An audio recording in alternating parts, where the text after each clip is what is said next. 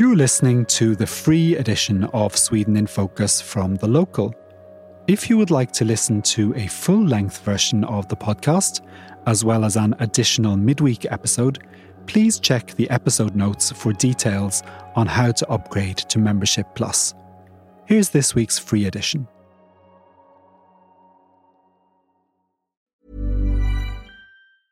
It's that time of the year. Your vacation is coming up. You can already hear the beach waves, feel the warm breeze, relax, and think about work. You really, really want it all to work out while you're away. Monday.com gives you and the team that peace of mind. When all work is on one platform and everyone's in sync, things just flow wherever you are. Tap the banner to go to Monday.com.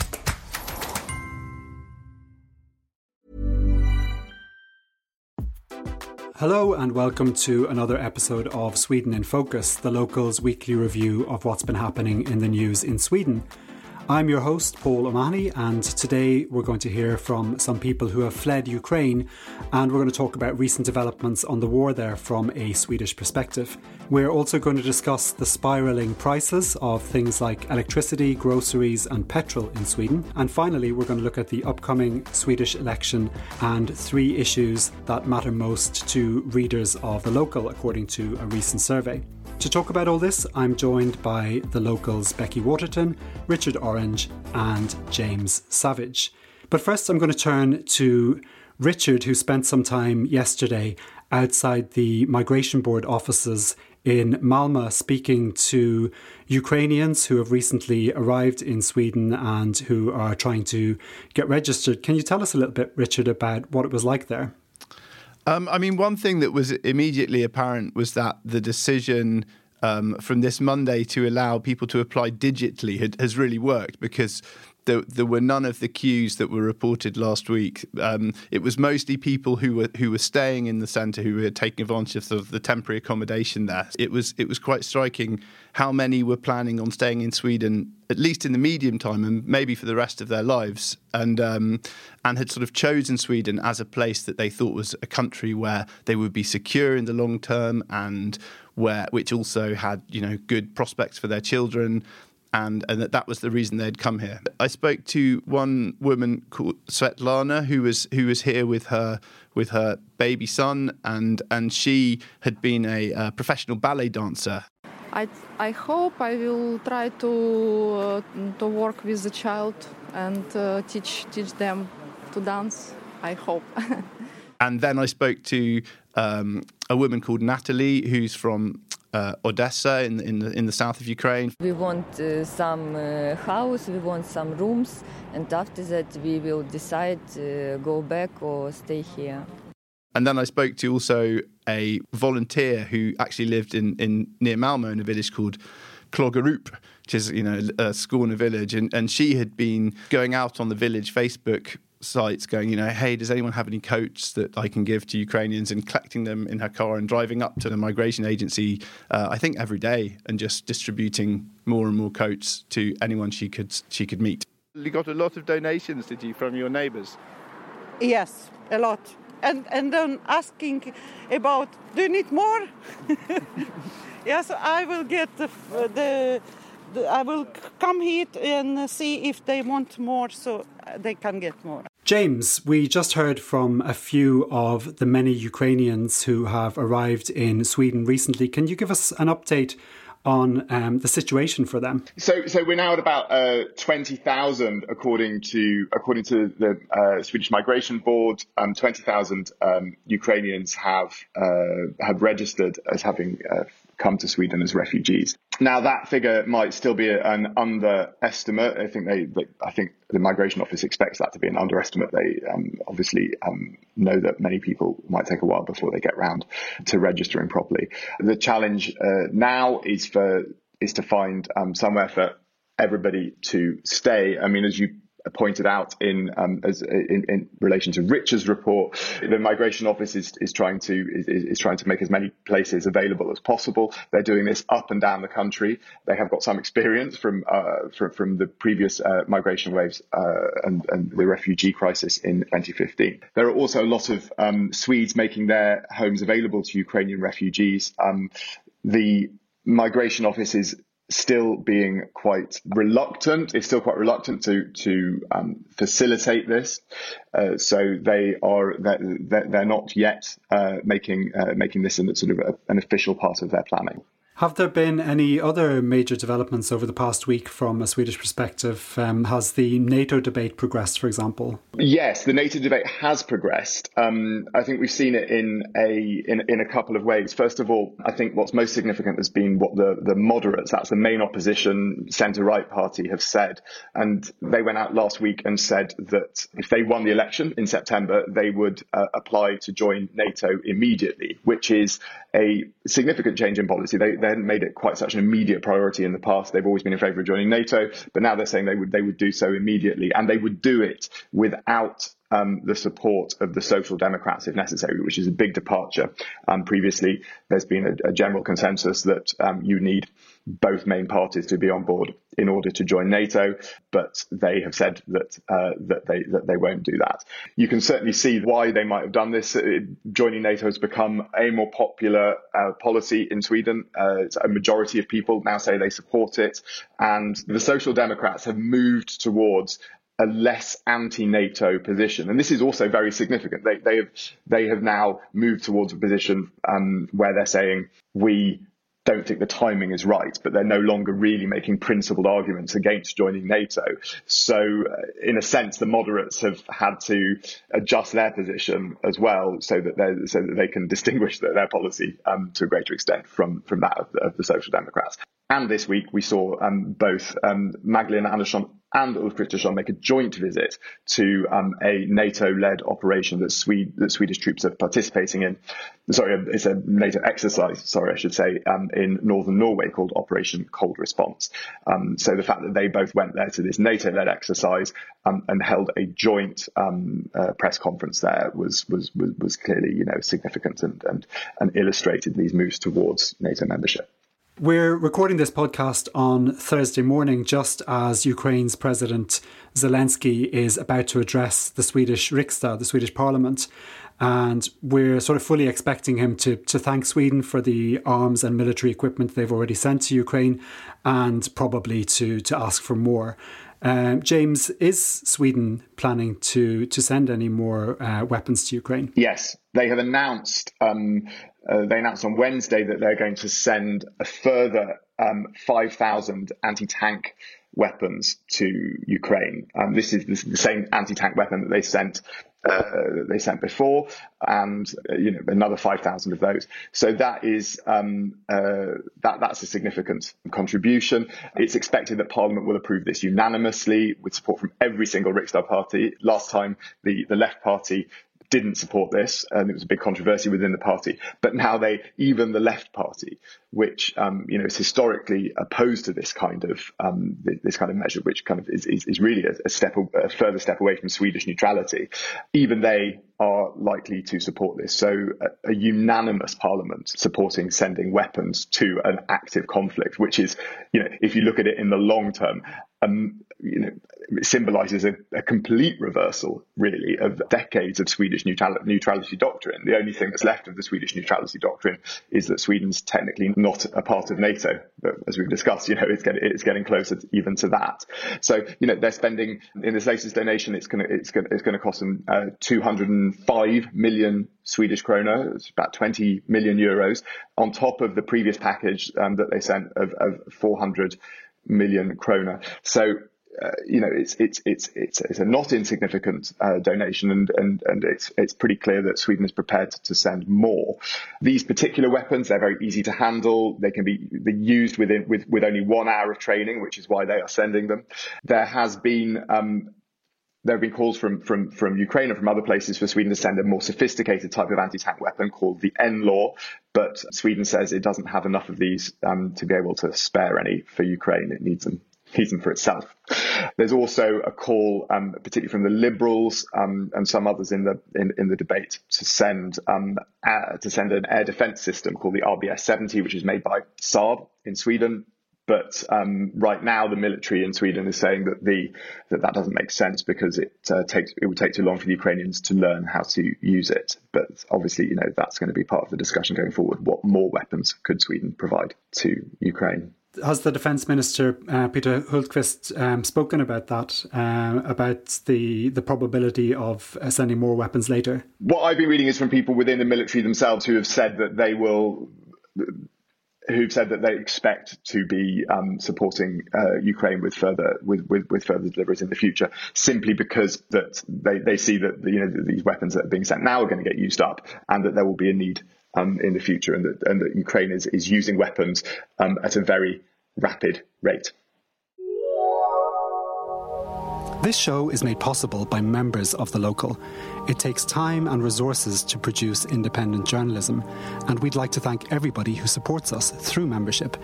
If you're not yet a member, I'd urge you to check out our excellent introductory offer for Sweden in Focus listeners at thelocal.se forward slash podcast offer. Most people living in Sweden will have noticed things have been getting a lot more expensive recently. We asked you in a poll this week if you'd been affected by price increases, and the answer overwhelmingly was yes, with 85% of respondents telling us you were feeling the pinch when doing the groceries, filling a car with petrol, or paying the electricity bills. Richard, you've been looking at this on the local. Can you tell us a bit about these increases? Where are the biggest price rises being seen? Statistics Sweden put out a um, a breakdown of where the price the biggest price increases were a couple of weeks ago, and and and the thing that's that's really soared in price the most was is is actually coffee, which is something I've noticed in in, in my local cafe because for about ten years it was always twenty five kroner uh, a cup, and then and then suddenly it was thirty kroner, and now it's thirty four kroner, and that's all in the space of about a year. So I, I mean, in Stockholm it's probably like double that. I don't know, but. Um, and also, quite a lot of vegetables have been the things that have seen the highest increases, like tomatoes, pears, cabbages. But this is within supermarkets, and and there's also been things that have fallen in price, which is leeks, and and I imagine that might be because of you know how the leek harvest was in Sweden last year. But I think the thing that's that's been most politically sensitive in Sweden, which had the most impact on the political debate, has been the price of um, first power, which started rising towards the end of last year, really substantially, and especially in southern Sweden, where we are, people are seeing their bills go up uh, I don't know, several times, you know, uh, yeah. double or. We're talking thousands. thousands I mean, there's people that have paid 10, 20,000. And then there's also obviously the, uh, the price of petrol and diesel, which according to Statistics Sweden is up 36% compared to last year. And that obviously reflects the rise in oil and gas prices in the lead up to the war in Ukraine. But that but those figures don't even reflect what's happened since the invasion of Ukraine when oil and gas prices have shot up even more. So um, I think next month will be the, the month where you see a, an even more substantial impact on, on fuel prices. And what's what's the government doing about all this? Is it doing anything to help consumers? Yeah, I mean it's it's an election year, so obviously the government is acting very very relatively rapidly. Um, so they've come out with a whole package of subsidies to help people bear the, bear these different price increases. Uh, the first thing they came out with was an electricity rebate, which is gave as much as two thousand kroner per person uh, to those hit by high prices, and that would apply in January, February, and March. And then I think this week they extended that further up to the summer, and they've also announced a temporary reduction in in the in fuel tax to the lowest level allowable in the European Union, which they say would bring the price down by 1.3 krona a litre, which doesn't seem like much. And um, and they've also brought out a new subsidy which goes to everyone who owns a car. Everyone who owns a car will get a thousand krona or a thousand five hundred krona. And on top of that, they've also increased housing benefit for families with children by I think up to sort of a thousand, nearly three hundred kroner a month. So there's been a whole raft of subsidies that they've rolled out over the last month or so, and obviously it being an election year for the opposition, none of that is enough. So the opposition has been criticising them for not reducing the tax on fuel even lower and have come up with a whole range of even more. Um, e- e- there's been a kind of bidding war over subsidies. And lots of criticism for taking high tax and then giving subsidies. Like you take money from someone with one hand and then you give it to them with the other hand. There's a lot of people criticising them for that. But then part of the reasoning behind that is because the legal system for changing a tax is a lot more drawn out than the legal system for saying, here's a subsidy. What about people who use public transport and who don't use much electricity? Are they being richly rewarded for their services to society? Um, not not not I so mean, much. as, as someone who uses public transport and doesn't use much electricity, I haven't noticed anything, any kind of reward. No, I've seen people sort of bitterly commenting on that that they feel like they've been doing the right thing for yeah. for a long time, and and people who are guzzling guzzling petrol and living in huge houses, um, that they're the ones getting bailed out. It's worth pointing out in this context that um, whatever subsidies you get from the government for if you if you drive a car every day. And there are lots of people in Sweden who live a long way from um, from the, from their from from their from their jobs. Um, if you live in northern Sweden, you might have very long uh, distances to travel um, between job and home. Um, that even with these subsidies, it's still going to cost you. It's you know the, the government can't subsidize away the huge increases in energy prices. Um, all they can do is try and is try and soften the blow.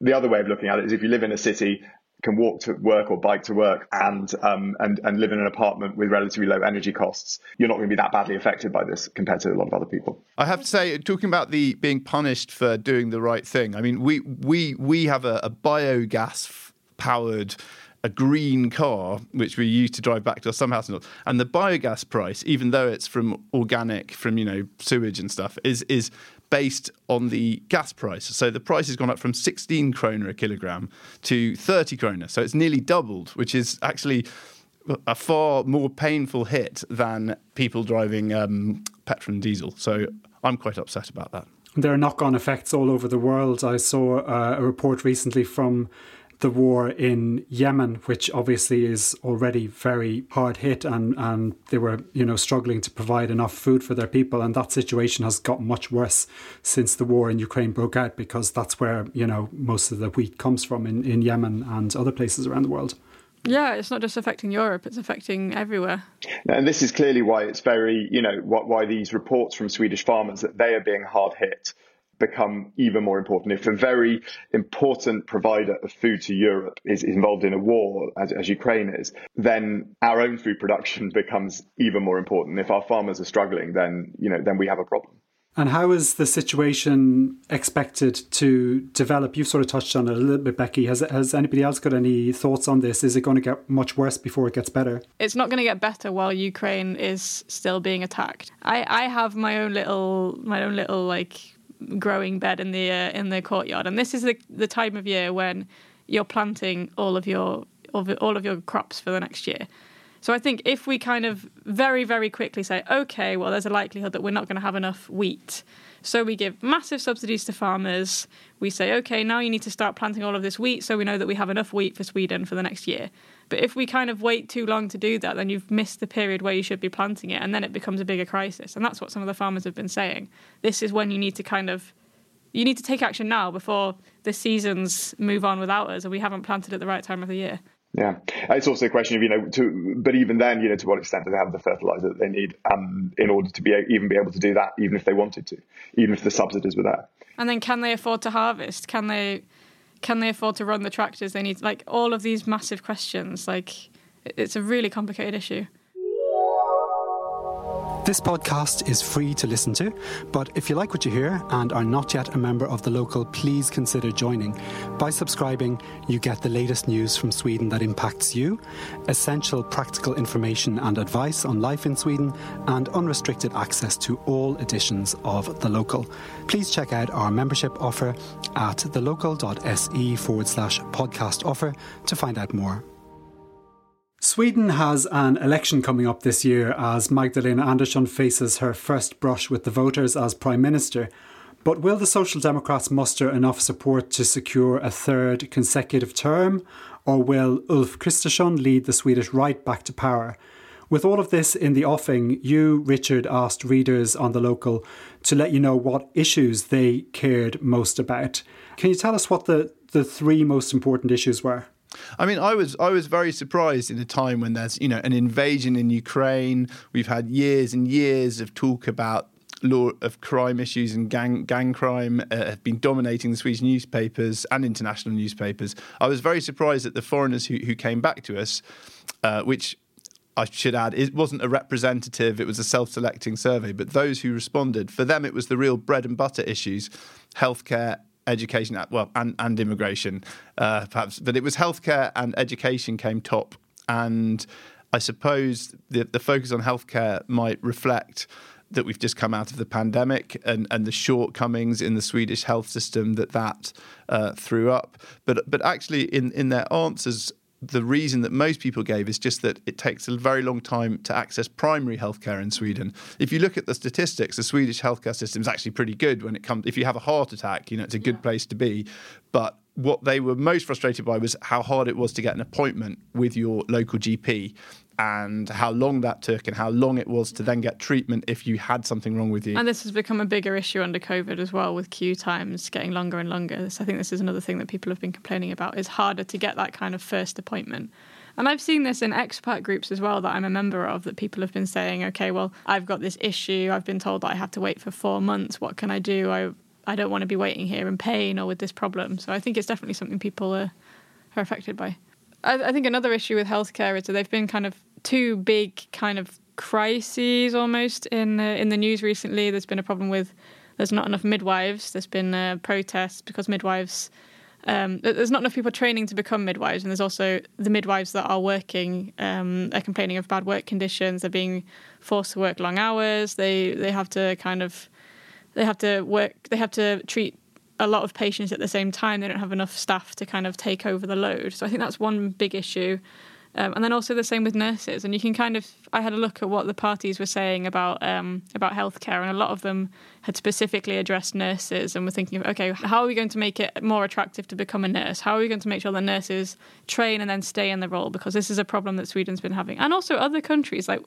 Especially midwives. There's been protests in Denmark recently. There's been protests in the UK recently. Like this is not the only country which has been having this issue, but it doesn't mean it's not an issue. And so the other two top issues for our readers were education and immigration. If we if we talk about education first, Becky, what are the main challenges Sweden faces there? Um, I think it, also that's been in the news as well recently, which is maybe another issue. Why another reason why people have been naming it as an issue. There's been this whole question of free schools.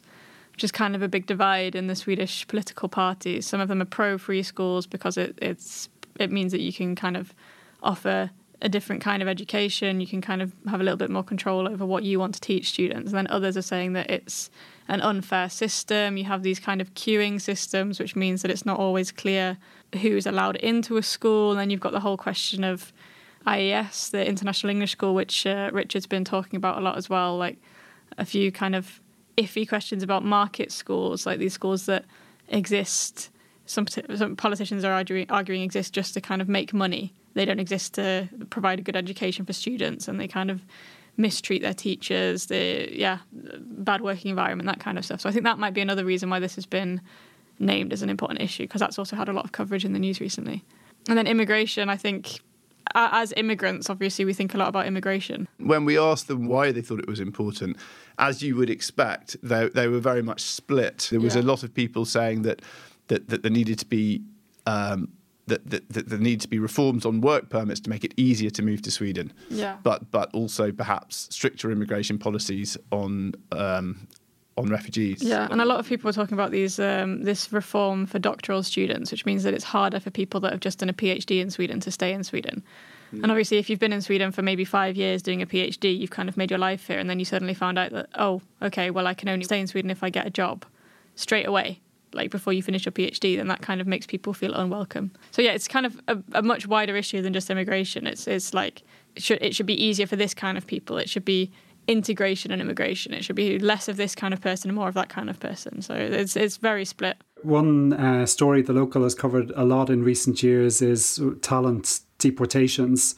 Uh, people who've been asked to leave the country because of sort of minor errors in their paperwork. Has that situation got any better? No, um, there are there, there is legislation in the works uh, to, uh, to to try and solve this issue, and you know, m- multiple times the government has has kind of said that it's it Eh, thought that by making a few re- a few kind of minor sort of tweaks to the regulations that it that it had sort of solved the issues and and and said that you know that that, that now they wouldn't be deporting people just for making minor problems that, that, that the migration agency would would look at the whole picture for for individuals and just because you hadn't paid an insurance you wouldn't be thrown out of the country.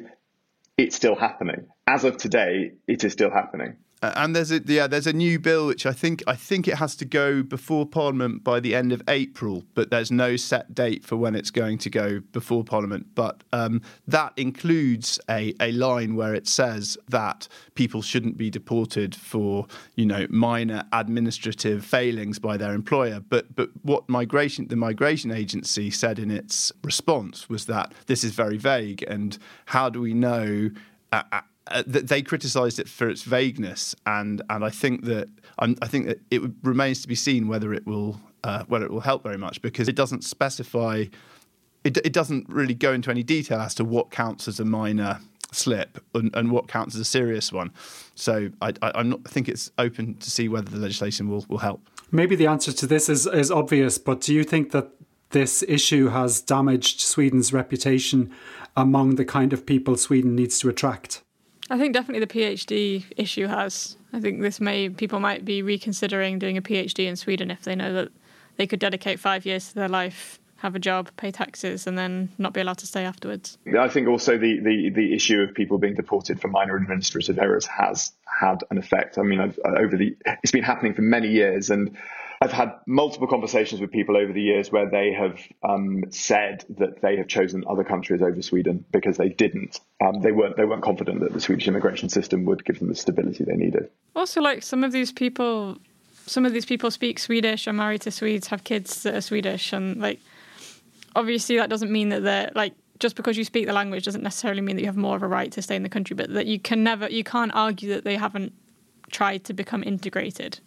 Like these are people who their entire life is in Sweden and they just get sent home. And it's like, well, okay, I have a job there, I have family there, I have friends there, my kids are there, my, my husband's there. Like, what am I supposed to do now? Why is Sweden doing this? Is it is it a feature or a bug? I mean, if you listen to Magdalena Andersson's speeches that she's made as she came in as as the new leader of the Social Democrats, she has made tightening up work permits um, one of her sort of main campaigning issues. So, and and that's mainly aimed at people sort of less skilled workers, but but still, I think that I think that the Social Democrat Party does not see this as a serious issue to the extent that the Centre Party or the moderates do, and they, they they would rather everybody who comes into Sweden has to be held to the very strict standards of the Swedish labour market, and they're they're very suspicious of anything they see might undermine that. Yeah. There are many many cases of people um, being as far as they are aware, properly insured by their employers, as, as, as, and as far as their employers are aware that these the employers think they bought the right insurances. It turns out that the insurance they bought was technically not the right kind of insurance, and it's kind of kind of quite a complicated issue, a big issue, particularly for for small employers who don't who don't do this every day. Yeah. Or maybe don't have a team of lawyers that look through everything before they sign off. Yeah. And then they think they've done the right thing, and the, and the, but the migration agency is like, no, you've done the wrong thing, and we're not going to give you any leeway, and we're going to deport this person. Or the migration agency say, the migration agency approves something and then two years later say, oh no, this was wrong and now we're going to deport you because you did something wrong two years ago, Precisely despite the fact like, we said it was right. We have a case that we're going to publish, we're hoping to publish uh, this week of an Australian who I think is a friend of yours. Uh, and she, she, she had her insurance approved by Migrationsverket the first time. And then when she went to renew it, the new case officer looked at it and said, well, actually, this is supposed to be for an executive and not for, you're employed for a normal worker and you're supposed to have an executive insurance insurance. And the absurd thing is, is that most insurance companies don't even make that distinction. So she, the new insurance she got just it's just a, a flat insurance. So uh, it's just it, it's it's it's can be quite absurd and com- how it works. And what what I find very yeah, and what I find very hard to understand is why and after many years, I still don't really understand why the migration office can't say, look, you've, you've, you've, you've tried to follow the rules, you've, you've bought insurances. Technically, this is the wrong insurance. Next time, buy a new insurance, but we'll overlook it this time because it's only a, you know, you're obviously not trying to exploit people. It's not a, it's, it's not a, it's not a serious error. So we're not going to take a, we're not going to take a draconian measure in response to a, a minor error. It's, it's, it's beyond me. What what astonishes me on the work permit issue is that it's been an issue for it must be when did it first come when did it first become when did kompetensutvisning 2015 2015ish yeah something like that. It's a long time. And ever since the government has said that they're going to act on it and they're going to try and make it uh, trying to solve it. And then the migration agency continues to make these decisions. It feels that over the last few years there's been a, a culture where in Sweden we've said that we want less immigration after the 20, after the 2015 um, you know, refugee crisis, and there was the backlash and the backlash against against that. There's been a, there's been a culture of like we want we want we want to tighten up on immigration, and this kind of immigration, even though it might not be the kind of immigration that uh, that, that, that that many of the sort of anti-immigrant parties are really focused on. It's an easy kind of immigration to tighten up on. And if we're going to be, if we're going to be, if we're going to clamp down on all immigration, this is an easy part to clamp down on. So we're not going to give it, you know, even the tiniest bit of flexibility to this because we don't, we're not flexible. Rules is rules. I think as well you can see it, like you say, you can see it in in the Sweden Democrats. Like all the other parties were kind of ignoring immigration, and Sweden Democrats come in, and as soon as the Sweden Democrats started getting more power, the other parties were like, okay, we'll be hard on immigration. We'll do this. We'll do this. Stop voting for them. Vote for us again. Look, we're hard on immigration as well. So it's like you said, it's all part of this kind of Sweden Democrat rise and the shift against immigration. If you've been enjoying the show and are not yet a member, please consider supporting the local's independent journalism by heading over to thelocal.se forward slash podcast offer, where a subscription costs just 10 kroner for the first month. We've just about reached the end of this week's show. Thank you to Becky Waterton, James Savage, and Richard Orange, and thank you for listening to Sweden in Focus. Until next time, take care.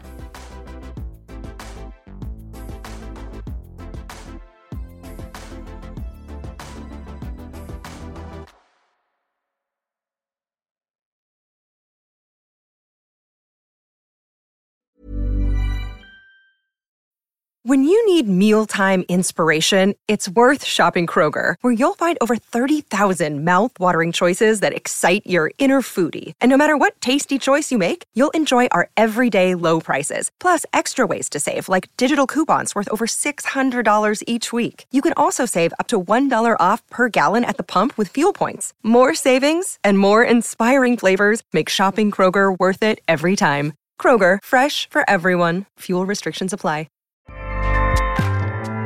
ACAST powers the world's best podcasts. Here's a show that we recommend.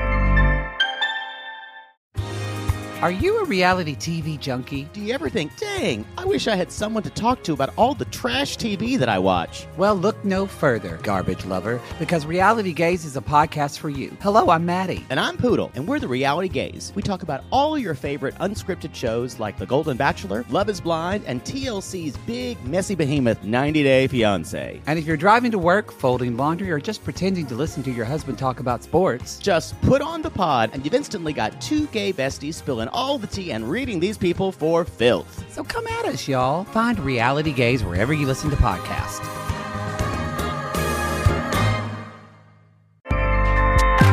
ACAST helps creators launch, grow, and monetize their podcasts everywhere.